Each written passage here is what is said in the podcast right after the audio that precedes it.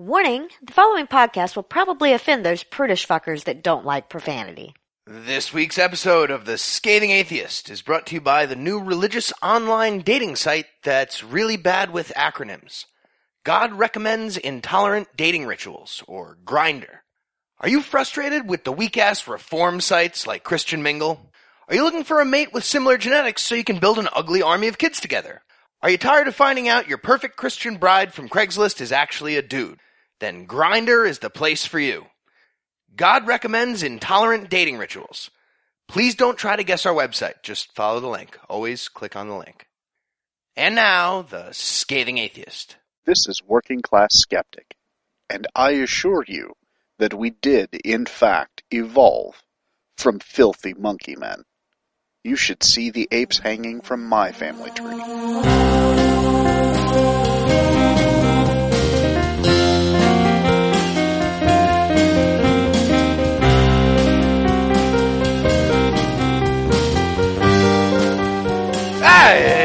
Thursday. It's April 16th. And the word of the day is. Wait. The word of the day is wait. I'm Noah Lugeons. I'm Heath Enright. I'm confused what show it is, and from another hick in the Walmart, Valdosta, Georgia, this is the Scathing Atheist. On this week's episode, we'll learn how to shit like a Muslim, Barroom atheists learn to stop worrying and love the gay bomb. and the Atheist Avengers stop in to discuss proper villain bantering strategies. But first, the diatribe.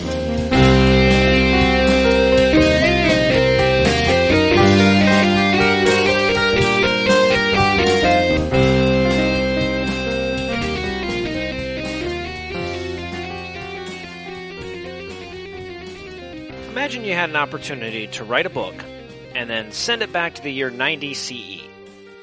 Imagine that right now you had to sit down and start writing, and then a week from now, whatever you've jotted down, that's going to be whisked back in time, like sewn into the flesh of a Terminator or whatever, and then translated for all the people back then to read. And further, imagine that you have some reasonable assurance that people are actually going to read what you wrote. They're going to read it, they're going to preserve it over the millennia, and they're going to trust it. Now you have a chance to send a message back to zeroth century humanity that they're actually going to listen to. What would it say? You know, you might start with some moral advice, you know, maybe some stuff about racial and gender equality, maybe something about not owning slaves or committing genocide. I'm I'm guessing you toss in some stuff to try to steer them towards proper science, like a primer on the scientific method, maybe a little bit of stuff on the germ theory of disease, DNA, evolution, some heliocentrism, you know, basics of astronomy, that kind of stuff. Maybe you'd throw in some practical advice like proper hygiene and knowing you the way I do, you might say something about not worshiping imaginary beings too, right? Then maybe you'd warn them about some future disasters or something so they could avoid them and then also know that your book was legit going forward. And that's just what you'd do, right? Like knowing our our demographic, you're just an above average person. You're you're a long ways from omniscient. Well, Patreon donors are obviously excluded in that statement, but most of you aren't omniscient. You're just human beings with 2,000 more years of accrued knowledge to draw from. So now imagine that instead of having to write it yourself, imagine you could just send any book you wanted back. You could choose from all the compendiums of human knowledge and pick the one that's like the most useful that you could possibly send back. Now, my obvious question, of course, is of all the shit that you could send back, if you made a list from like the most to the least useful thing you could give to the people of 90 CE, where would the Bible land? You know, assuming that they didn't have it and weren't going to get it, where would that rank on the list of the most useful books that we could gift to our ancestors? Would it be above some 101 level texts on physics or chemistry or an encyclopedia maybe you know a couple of the seminal works that sparked the scientific revolution but for fuck's sake humanity would benefit more if you sent back the opening sequence to the jetsons than they would from the bible uh, can a Christian even argue that humanity wouldn't be better off with a few basic 21st century medical texts than stories about Moses wrestling God with his super foreskin powers? Can you even pretend that the Decalogue would be more useful than the Bill of Rights? So how is it that this omnipotent being is less qualified to instruct his people than the least educated person listening to this show? How is it that a being that knows all the shit that we're ever going to discover can't manage to stick a single useful kernel of knowledge into his book that wasn't already known at the time of its writing? You know, set aside all the stuff that the Bible gets wrong even by the standards of what was known at the time. Why wouldn't God put a single new piece of information in there? You know, I always think about the, the Protestant Reformation. You know, Martin Luther translates the Bible into a vernacular language and it's a big deal and it's forbidden and it's burned and suppressed everywhere. The Catholic Church can get it, right? And I just think about the profound disappointment of some dude that finally gets his hands on it. You know, he reads it in secret for fear of being burned as a heretic, but it's worth it because he can finally read the Word of God for himself. And then he starts reading it and he's going, what the fuck is this all about? You know, here I thought I had the key to all the heavenly wisdom, and and and, and I get a decoded version, and it's just a bunch of repetitive Jewish fables and talking donkeys. They got they have to feel exactly like those upper tier Scientologists finally learning about the alien volcano Xenu shit.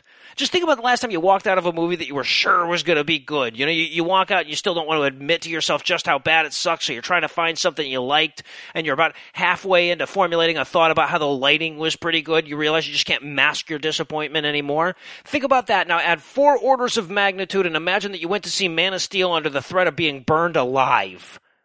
That's how these people must have felt. I mean, look, if the proposition requires that you take any book at all and say, this book is perfect and forged by God, or revealed by God, or inspired by God, or whatever, that's a tough proposition. But why the hell don't any of these people at least start with good books? I mean, the Hebrew Bible, the New Testament, the Quran, the Book of Mormon, these are some of the most horrid pieces of shit ever constructed with words, letters, and punctuation marks are embarrassed by the part they played in creating those motherfuckers. Couldn't some religion at least use the complete works of Dr. Seuss or something, something that actually has some redeeming moral value? Look, when we first started reading the Bible, I wasn't sure what we were up against. You know, the whole point was to find out, is it really as bad as the atheists say? Is it as good as the theists say? Or, as I thoroughly believed it would be before we cracked it open, is it somewhere in between? And I've been hesitant to condemn the whole book until now because we haven't gotten to the Jesus bits, but after reading the four Gospels and most of Acts, I feel pretty confident in saying that you'd have to work damn hard to even think of a worse book to base centuries of human fealty on. Unless, of course, you are allowed to use the other holy books. They're talking about your Jesus. We interrupt this broadcast to bring you a special news bulletin. Joining me for headlines tonight is podcast award winning Heath Enright. Heath, are you regretting our decision not to attend the ceremony? well, it's definitely good that Chris Jericho didn't hear anything I said during the show. Yeah, right. night. And honestly, if I was in Vegas getting free drinks all day at a poker table, he probably would have, and would not have gone well for me. So, Yeah, Good- good presentation it, was pretty awful. In case the podcast award people are listening, Heath and I volunteer to host next year free of charge if the other alternative is watching Chris Jericho and Emily Moore shit all over the good name of comedy once again.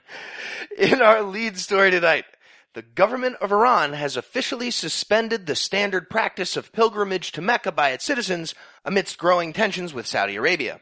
Experts are speculating this has something to do with the Shia majority Iran and Sunni majority Saudi Arabia currently lining up on opposite sides of World War III. Possibly. But more specifically, this might have been a response to alleged abuse of two Iranian citizens going through a Saudi airport trying to return home. Oddly enough, American airports have been abusing Iranians for decades in hopes of a similar decree, but nothing yet. Yeah, yeah, it's not sending nice to see Iranians American here. culture catching on in the kingdom. right. So, according to Hussein Hushabadi of the Iranian Cultural Ministry, pilgrimage to Mecca will remain suspended until the Saudi government takes more of a serious stance against protecting the rights of foreign travelers. He also suggested that capital punishment was the proper avenue for this case. Really? But didn't elaborate any further than that. And just to translate that, somebody needs to get murdered. I'm not sure Right. who that would be, but somebody's got to get their head chopped off by a government official before we consider Saudi Arabia peaceful enough to visit again. Yeah.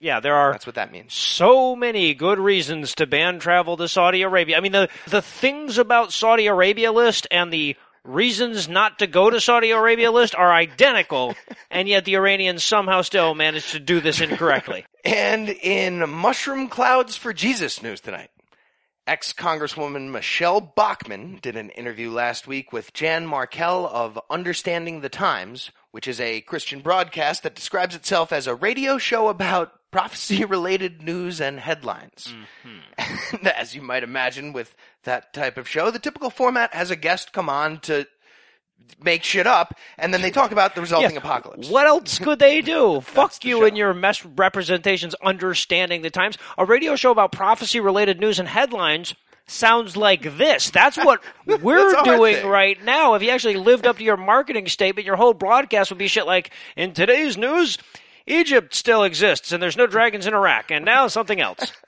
That would be it. That's all you can say. right. So obviously, Michelle Bachmann is perfect for this show because she says things like, uh, the Bible tells us that President Obama's deal with Iran will cause the tornadoes we had last week and also the financial meltdown coming up next week. now, I'm not sure where in the Bible it warns against nuclear non-proliferation or specific weather and economy related penalties, but she sounded pretty confident. Well, you, you have to read between the lines of, of her Bible specifically because that's where she scrawls all of her paranoid fantasies with the blood of pigeons. It's between the lines of her Bible. All right, so just to recap Bachmann's idea here, Obama's Islamic Jihad plan is working all too well, especially now that he's helped Israel maintain their status as the only Middle Eastern nation with a secret public nuclear arsenal. Meanwhile, God's biological clock is ticking like this, so Bachmann's pretty sure it's time to finally throw that end times party. She's Oh. pretty happy about it. She actually was excited in the interview.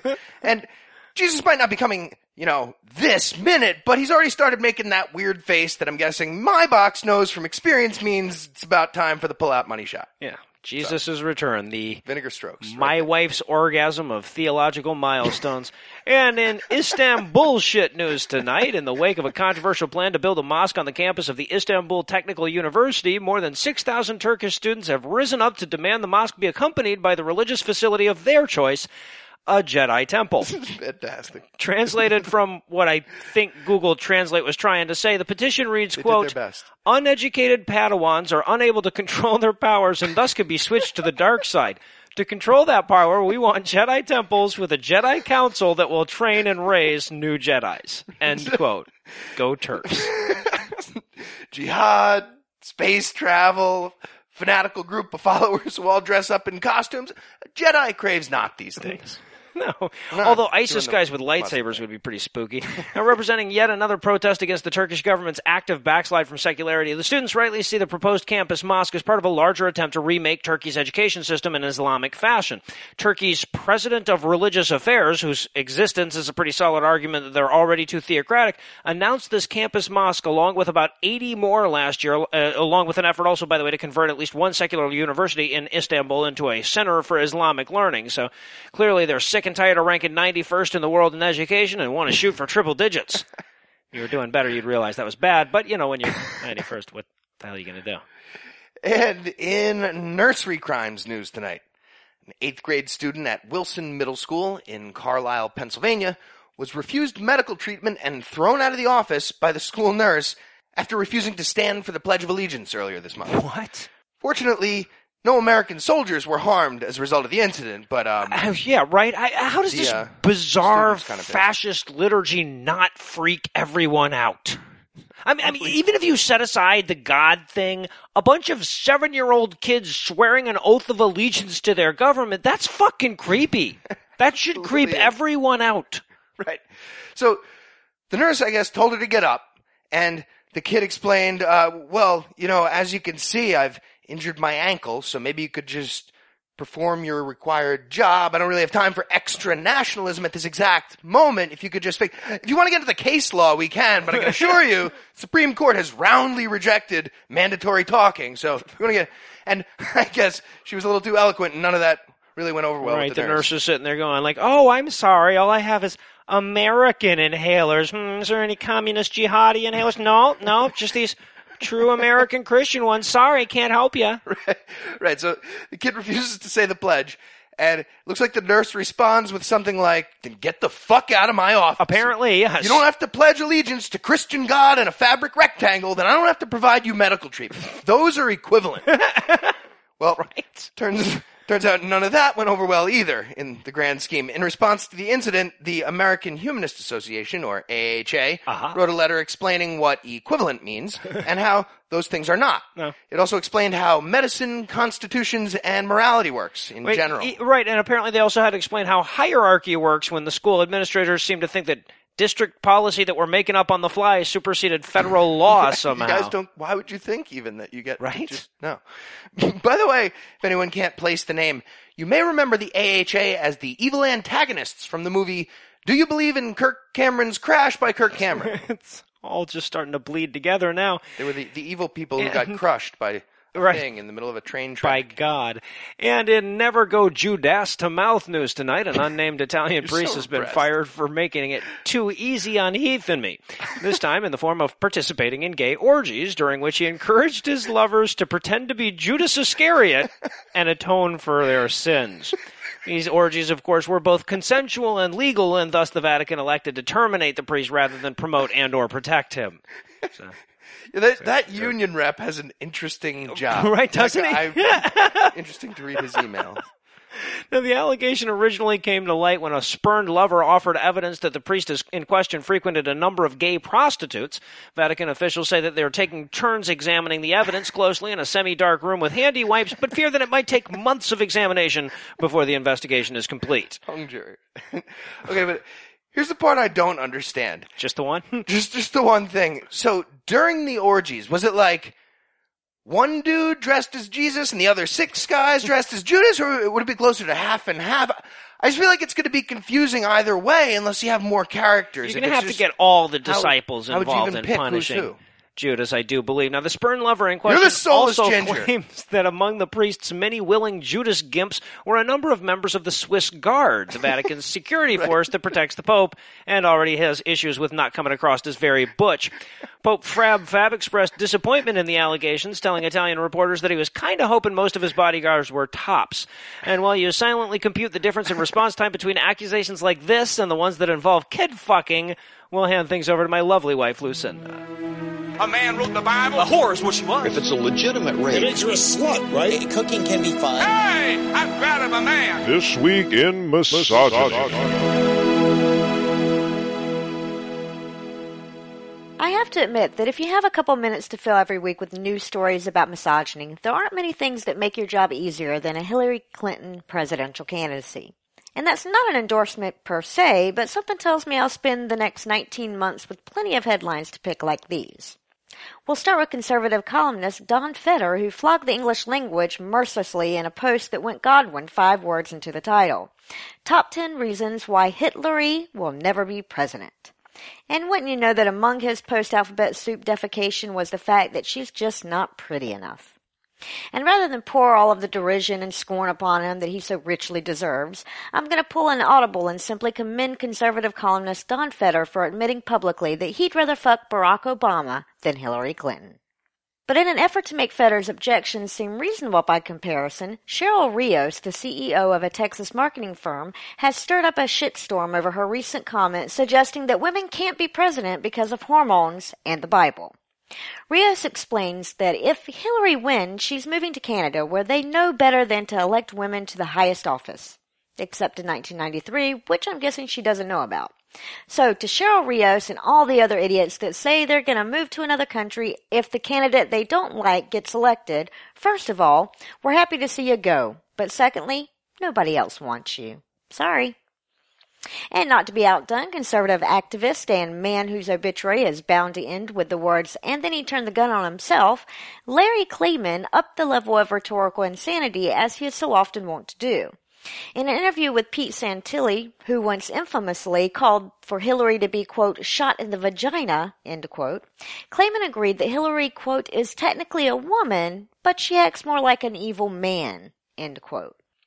And finally, we'll turn to my new bestie, Fox News host and endless supply of stupid, Andrea Tantaros.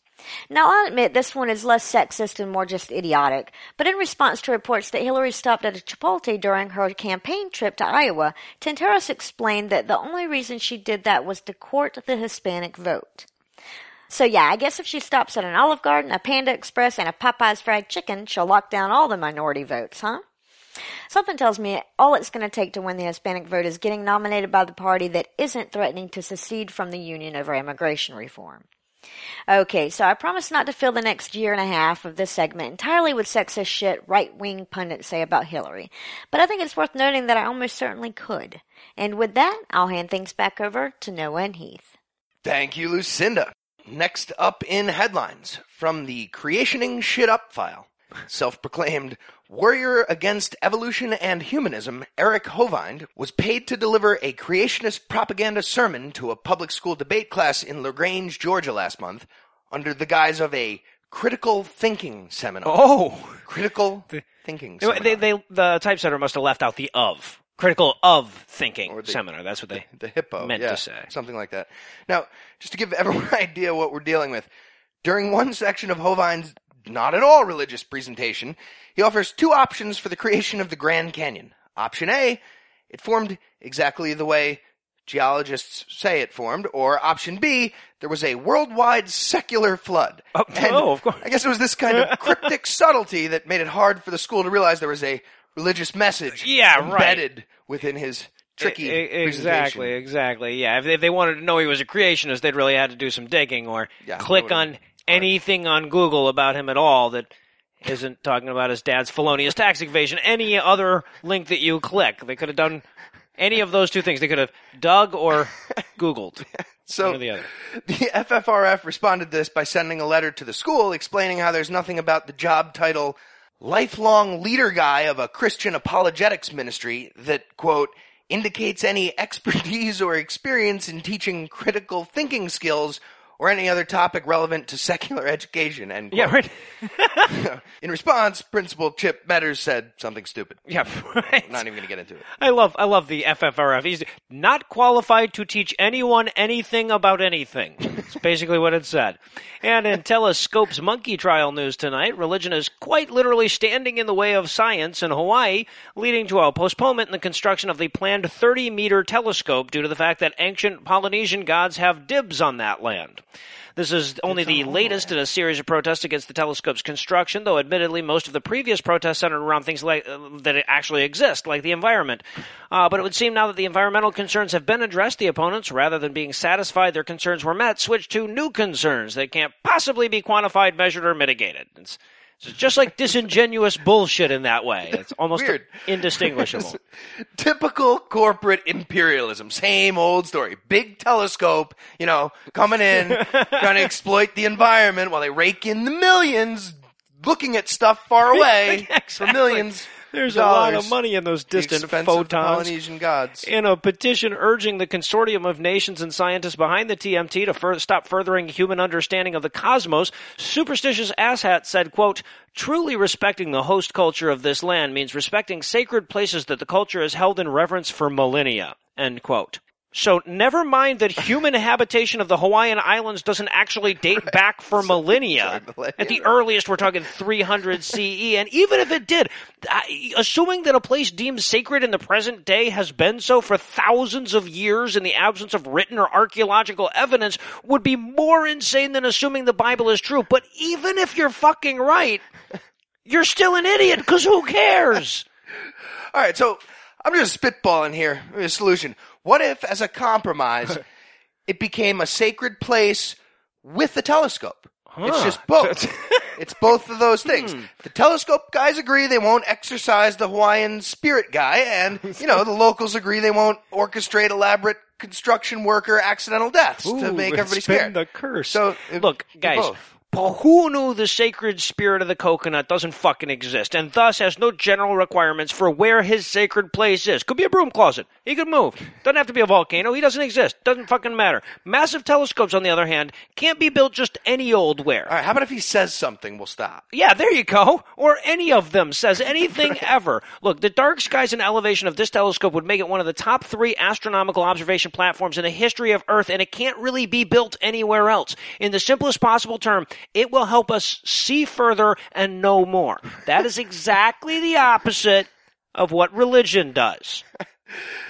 And in When Shiite Hits the Can news tonight, Turkey's Directorate of Religious Affairs issued a new fatwa last week declaring that Muslim citizens are now officially allowed to use toilet paper instead of scraping fecal matter from their ass using their left hand and three shit rocks. Which is what they were doing. Which means until now, either a bunch of Turkish bathrooms had used shit rocks sitting there right next to the toilet, or the other option is people carried around three personal ass rocks at all times in case they guys, were shitting. guys, paper Right? beats rock. You don't need a fatwa to tell you that. But I love that in this system. fatwa, he still stressed that toilet paper or no, you need to wash your ass with water. Now, look, I'm I'm American. I don't even know how that works without like a bidet or a hose or something. Or do you? I mean, do you just wet the rocks? Do you carry like a disposable washcloth? I mean, but like my thing here is though that if your whole society feels the need to pressure wash their ass crack after every bowel movement, time to start rethinking that cultural diet. on the good side. So I'm sure everybody appreciates the quilted northern option over the three shards of volcanic glass. But as I understand it, the process of using the restroom still remains kind of a pain in the ass for Muslims. The new fatwa is a modification on Islam's official excretion guidelines, or Karahul Hajjah. There's a name for it. It's a real thing they have. But most of these old rules still apply, which includes my favorite new piece of knowledge. Muslim dudes aren't supposed to pee standing up. The rule says everyone has to squat or sit, male or female. They're supposed to all be doing that. What really? Yeah. All of a sudden, the whole Ramadan thing's making sense to me. They They're just to, like, doing this so they don't have to the urinal? like oh, squat, pee, and clean their asses with a super soaker and granite quite as often. You know, you wouldn't want to eat if you had to shit like that either. Right? So here's a few more of those rules. Oh, please. devout Muslims are still required to enter the can left footed and leave right footed. Guess that's not that hard. Also, they can't bring the crossword puzzle and they're not allowed to look at their genitals. And if they're blind, they're not allowed to read the bumps either. and possibly the trickiest part, now that the ass rocks are optional, they're not allowed to excrete wastes while facing toward the Holy Land. So if the direction to Mecca doesn't line up nicely, I guess they have to straddle the tank and shit backwards or, or side saddle. It never works out. So I don't know. I'm just this is an idea. If Israel really wants to mess with their Muslim population, you really want to push that Palestinian border out a little bit, maybe tone down the rockets and just have the backs of all the toilets and urinals face Mecca. Right. Or even better, I was thinking they could have like a constantly rotating 360 degree thing going on. Really fuck with it. Yeah, right. Stop midstream and burns. Or mid shit. I don't know. That would be tough. And finally, tonight from the Just thought. Going Down in a Poof of Smoke file, the host of the Family Research Council's Washington Watch did a commendable job of physically restraining his urge to label his caller a fucking nut last week when a listener suggested that perhaps the Pentagon is using weaponized aphrodisiacs to secretly turn Americans gay. The caller explained that the Pentagon already had gay bombs, which he verified by Googling Pentagon gay bomb, and wondered if perhaps the U.S. government was secretly using such weapons against its own people. well, Google seems pretty convinced. When I typed Pentagon, the third suggestion was Pentagon gay bomb. That was what they were very quickly. I mean, maybe they just knew that was what I wanted to search for, but then it should have been the first suggestion. So It's usually Suspicious. whatever I type gay bomb comes in after. now, I have to admit, when we first saw that the, this particular headline, I was sure that we were just going to be making fun of the guy, but I looked, you know, I took his advice. I Googled it as well. It is on the internet, so it must be true.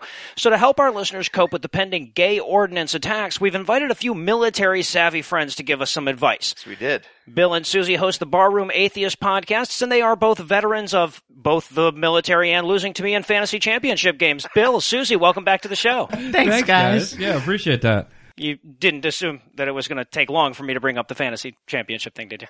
Yeah, Now- it kind of relates. Yeah, there's there's there's definitely going to be some butt hurt in both instances. So, uh, now, first of all, give us sort of uh, what what are your military credentials? Which which branch did you guys serve in? We were both Air Force, and uh, I'm retired Air Force, and I served almost five years.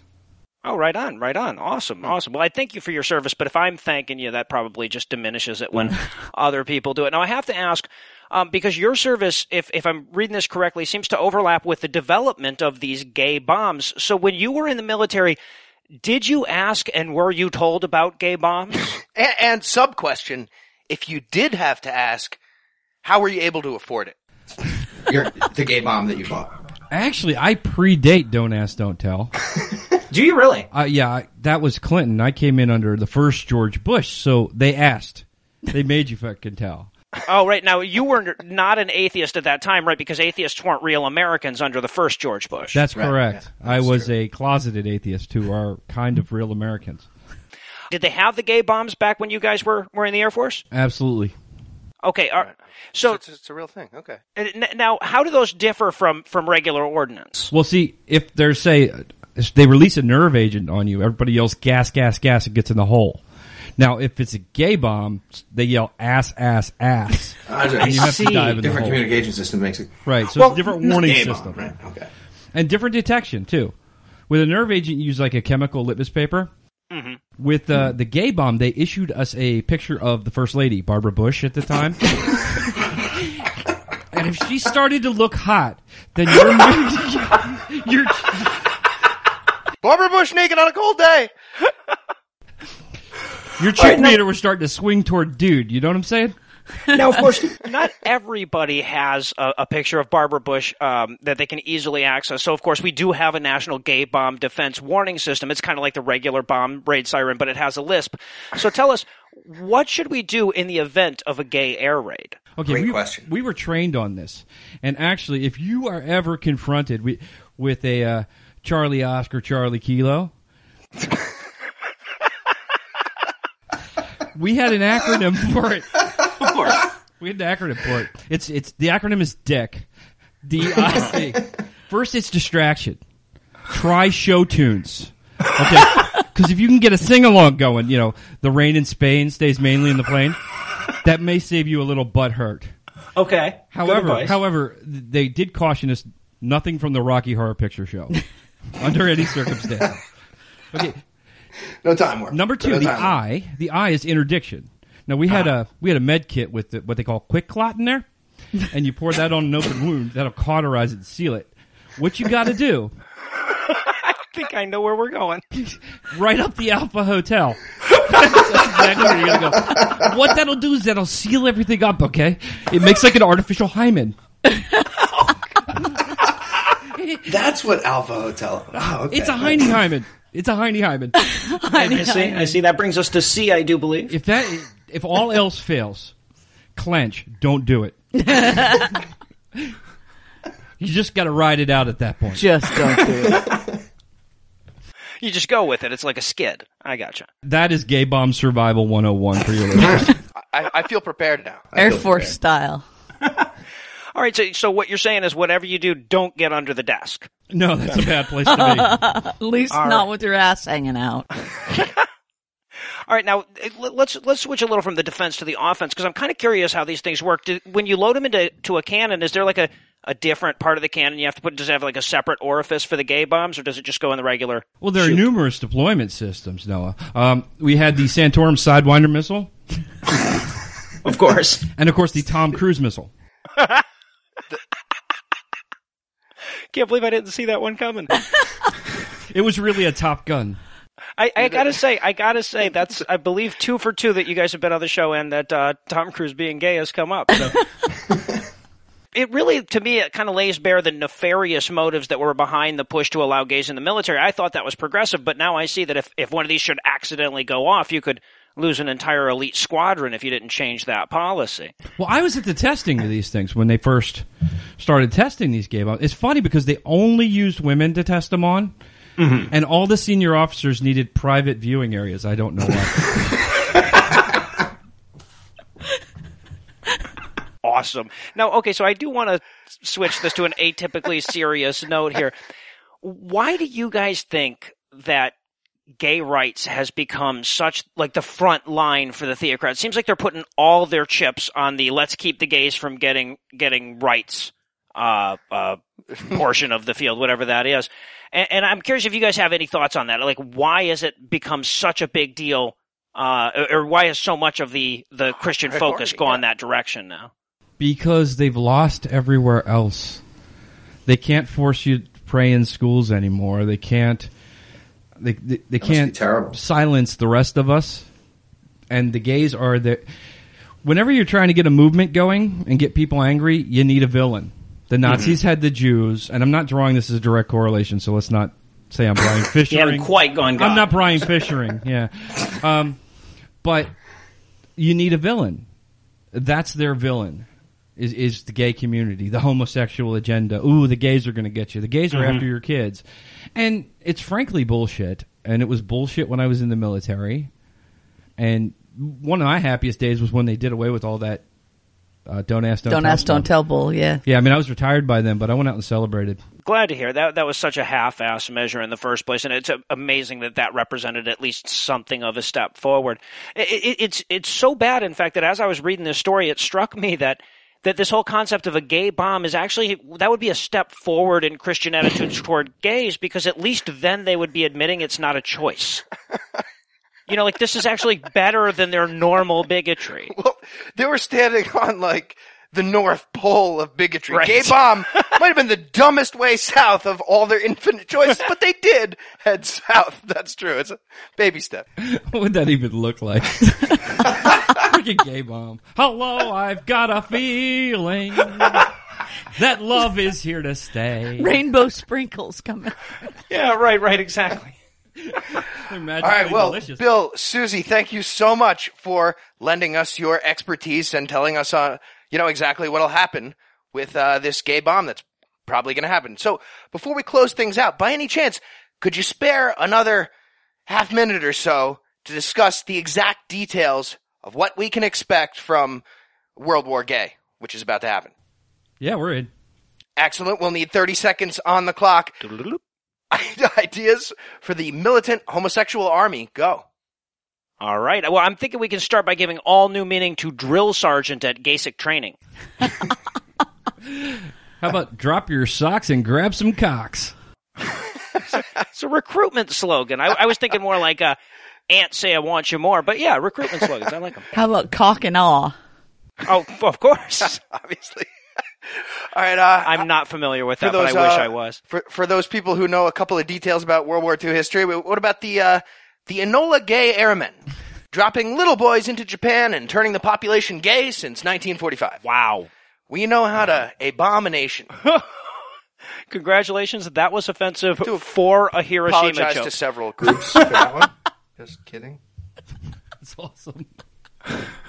Of course, we you know we have to have some some weaponry for them, and, and I understand that if you carry a a gay K forty seven and a twenty two, that adds up to sixty nine. So they'll probably like that. Nice. Well, I, I just think you know some of the things in the military you know, kind of give you an idea that they've already been used. Like, do you know a Marine Corps Master Sergeant is actually called Top, really? and they call the bathroom the head. Well, that's true. Yeah. So you could meet Top in the head. and something with private pile and I don't, I don't know. There's something. Yeah. what about uh? What about the Queen Beret Commandos? Oh, of course. Rainbow Coalition forces reach around front after flanking from behind loosens resistance. Is what the headline might be. Quite quite complex there. And of course, you know, if you're going to have a gay army, they're going to have plenty of seamen. So maybe the Gravy Navy. Their slogan could be "You spunk my battleship." And if, if they have to attack a female-dominated area, they could do some carpet munch bombing. Well played. Of course. Speaking of which, how about uh? Orange is the new Blackwater. The lesbian ex-con mercenaries for hire. Of course, yeah. Formerly owned by Prince. They can't manage Erik a pincher Prince. movement, but they're great at the scissor. Um, Well, well, I was just thinking in general that World War Gay is going to have some fun headlines. You know, uh, NATO double teams up with Fudge Pact. New campaign deeply impactful. Like there'll be some fun, some fun headlines along the way. or maybe else. U.S. queer troopers penetrate deep behind enemy lines. Brigade's epidemic worsens as Pentagon struggles to defend discharge of the White Brigade. See, now I was actually originally going to do something with the uh, with a klitzkrieg, but I decided instead that that's just going to be my new term for female genital mutilation. That's oh, God. Do, do you need a new term for that? You can't just the stick with- stick with klitzkrieg. I think that's just a little snappier. Yes. What about The Lower Manhattan Project.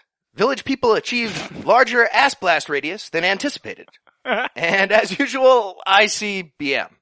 I'd re- wow, so this is going to take a while. You have, you have to catch up with that joke. There was a lot to process there. Okay. Oh, sorry. All right, now we go. You were right. It took a minute.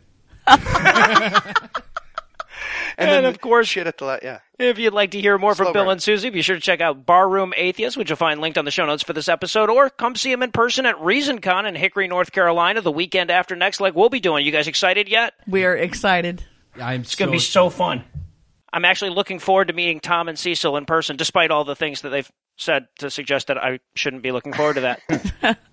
Yeah, me too. Who? you know the, those those two oh, other those guys, guys. that I told you were were had such bad language you can't listen to them. Oh, so I'm glad to share that distinction with them. Again, guys, thanks so much for coming on. Thanks for Appreciate having us, guys. Noah. And when we come back, Wyatt and Love from Atheist Avengers will be here to try to get you as fired up about ReasonCon as the rest of us.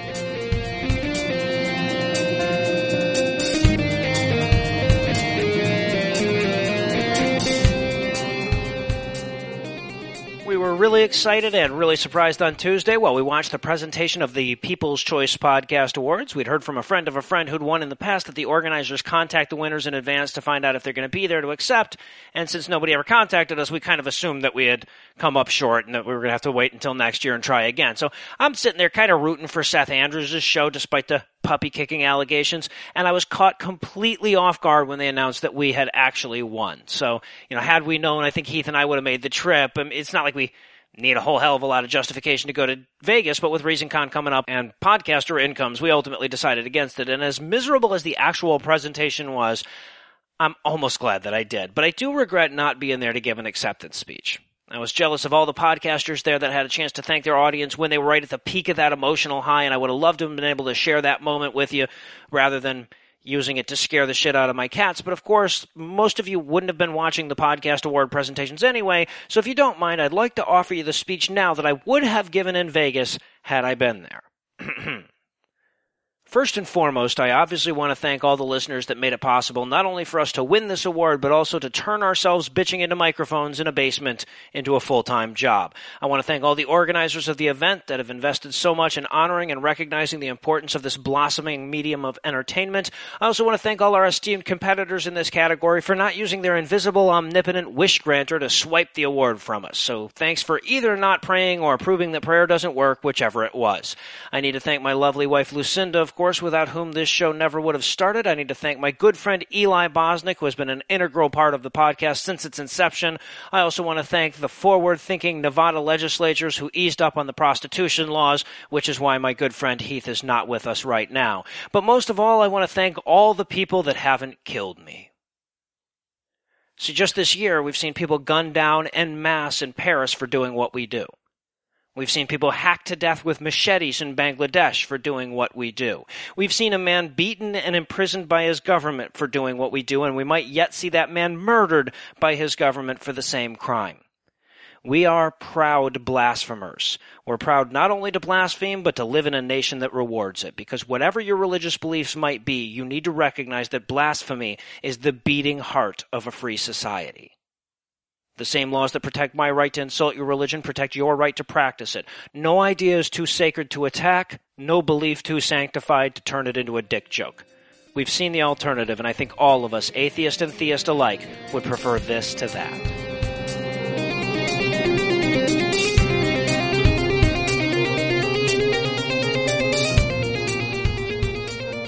Very excited to double our guest total count tonight by welcoming on a couple of my favorite superheroes, the Atheist Avengers.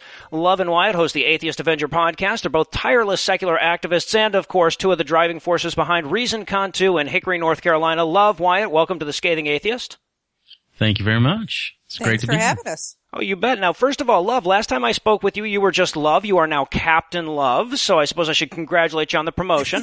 Thank you. Yes, it's um that pay bump was was really important. Let me tell you. Much deserved. And, and Wyatt, last time I talked to you, you had a different name altogether, but we'll keep secret identities out of this. Uh, yeah, let's do that. We'll just- Definitely wasn't Clark Kent, y'all. All right, so Incognito. there we go. We're good at that. We're good at that. Now, you guys are the Atheist Avengers. Tell me, what exactly do you avenge? it's a hard hitting question, isn't it? yes. I'm not giving you guys softballs now. Come on. I, I was I was waiting to see if she took this one. Uh, um, I like uh, I like looked at him and I was like, wait, what?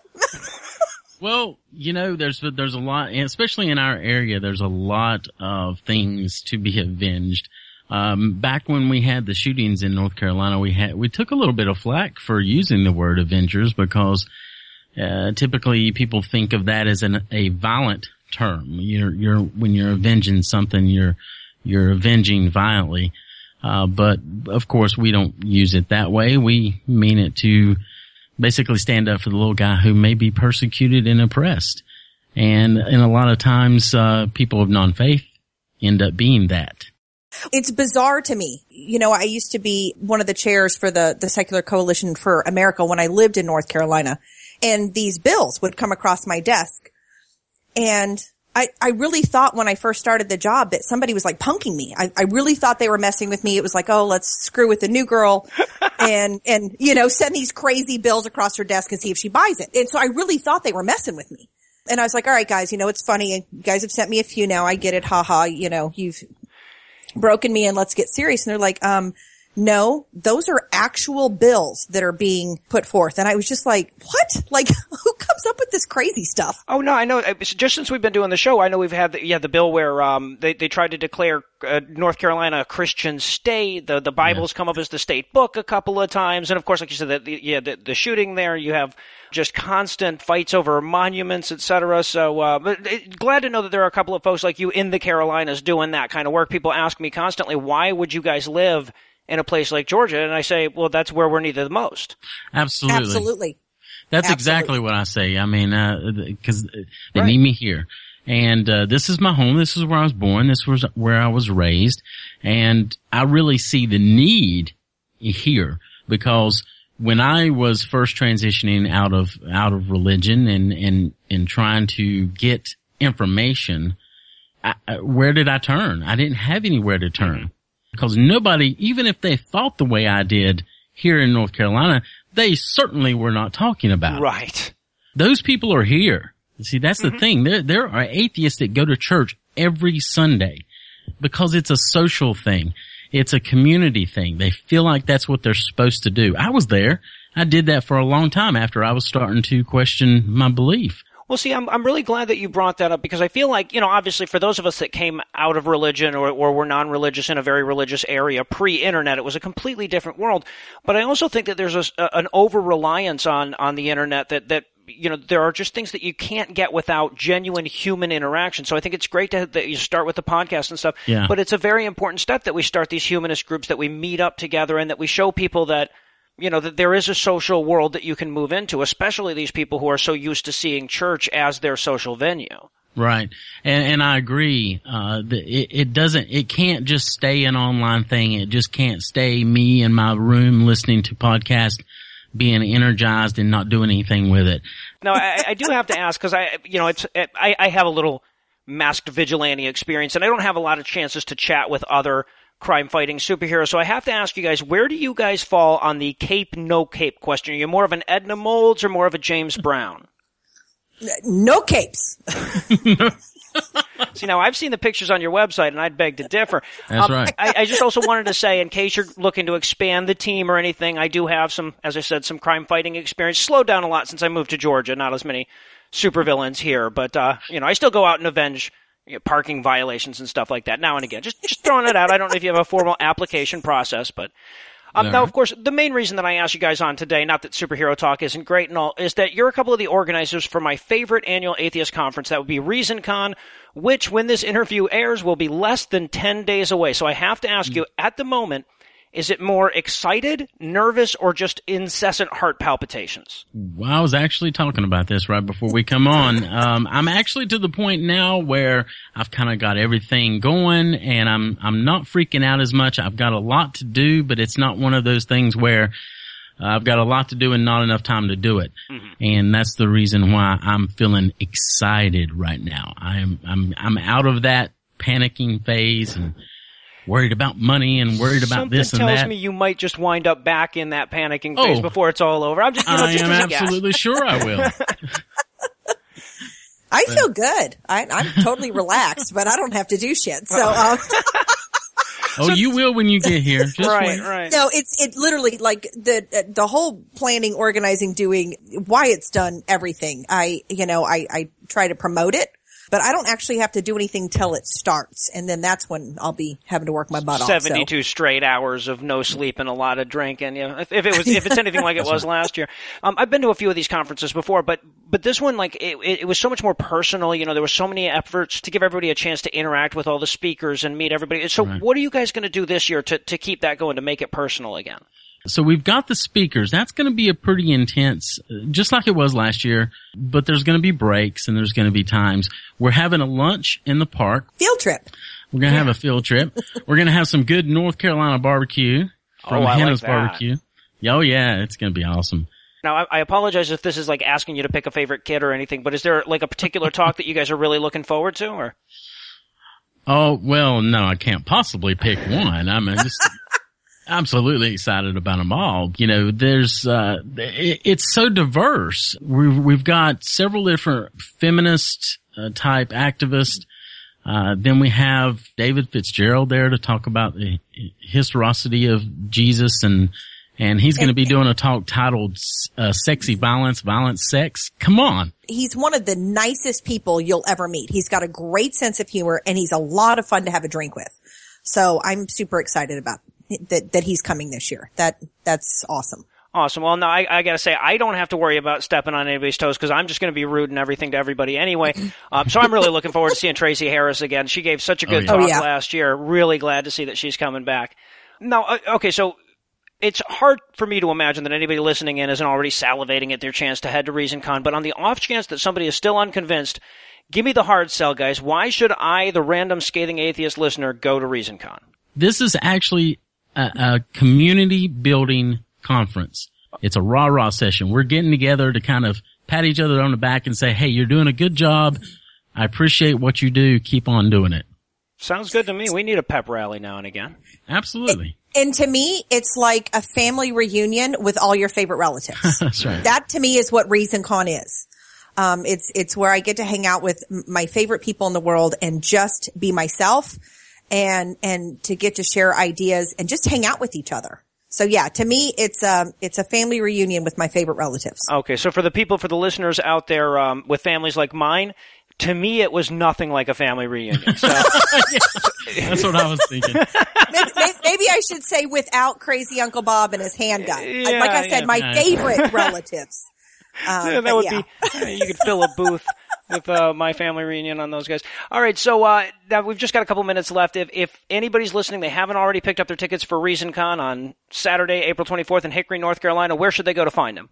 They should go to reasonnc.com. ReasonNC. Get that VIP dinner ticket. Uh, Worst case scenario, get your standard ticket and come out Saturday and join us all day and party that night. Excellent, excellent. Well, Wyatt Love, thanks so much for your time tonight, all the time that you've put into the conference, and of course for all the avenging. Thank you very much. Absolutely.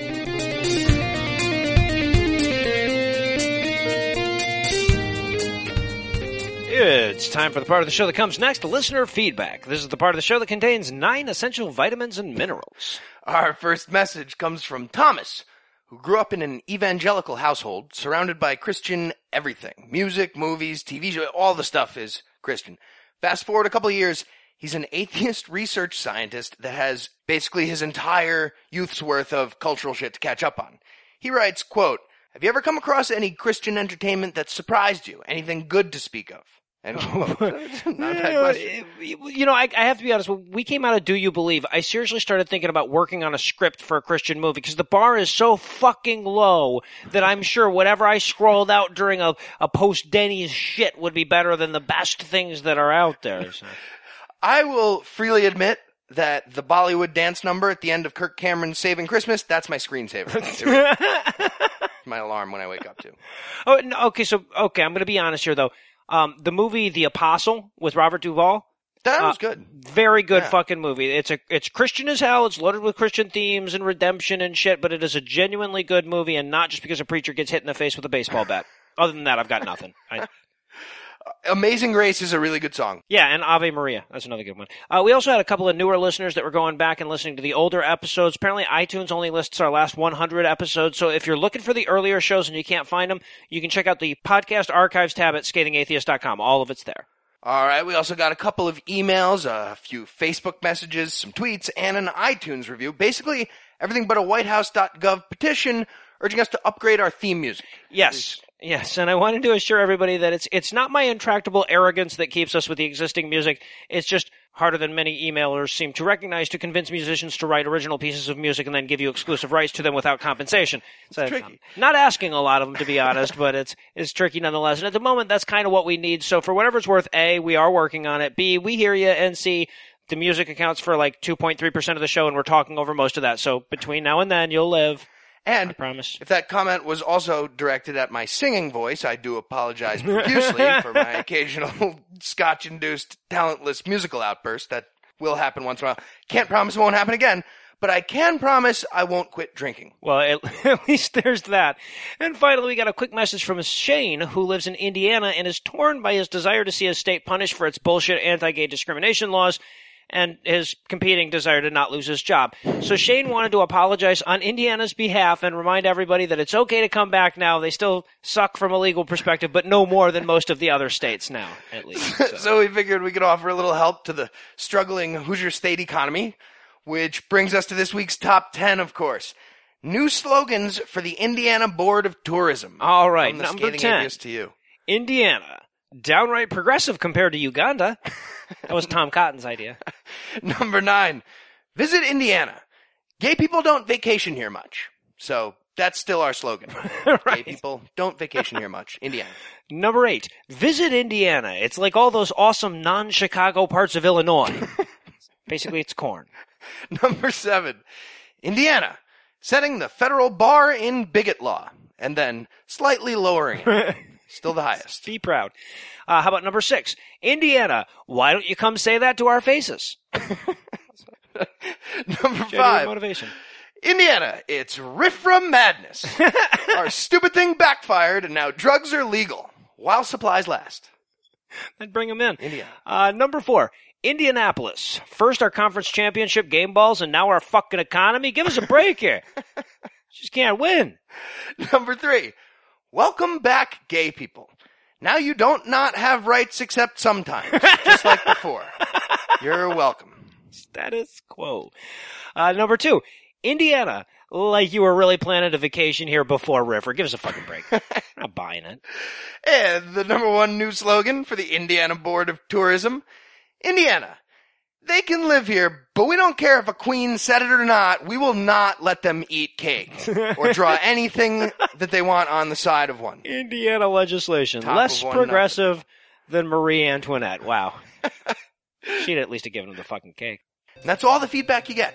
If you want more, keep sending us those emails, tweets, and Facebook messages. You'll find all the contact info on the contact page at scathingatheist.com.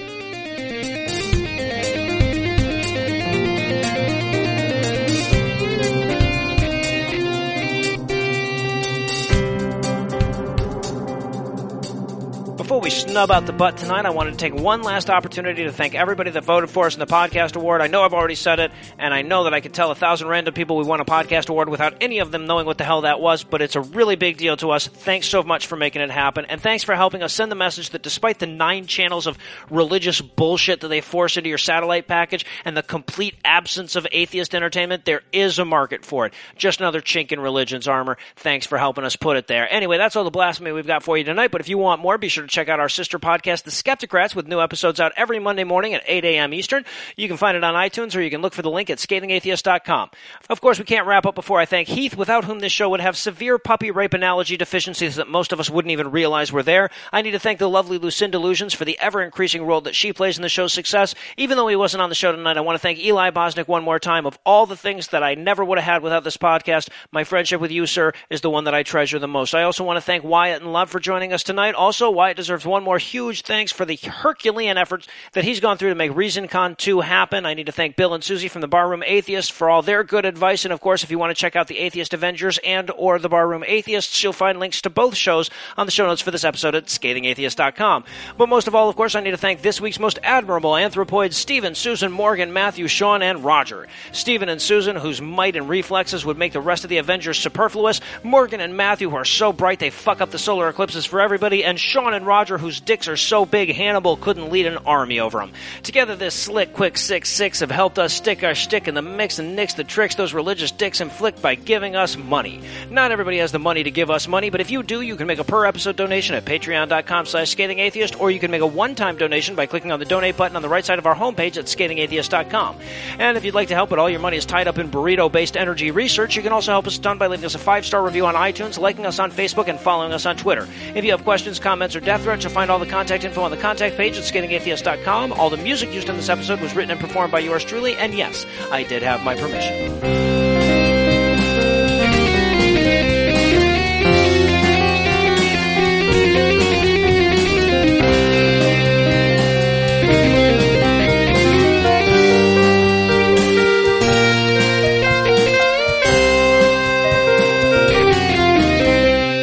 Guys got anything else? No, I'm done. Oh, all right, all right. Well, I believe, if I'm not mistaken, I believe Heath has like six or seven more up his sleeve. I mean, I was going to mention that they call their vehicles Hummers, but you know. Well, of course, yeah. That's that's true.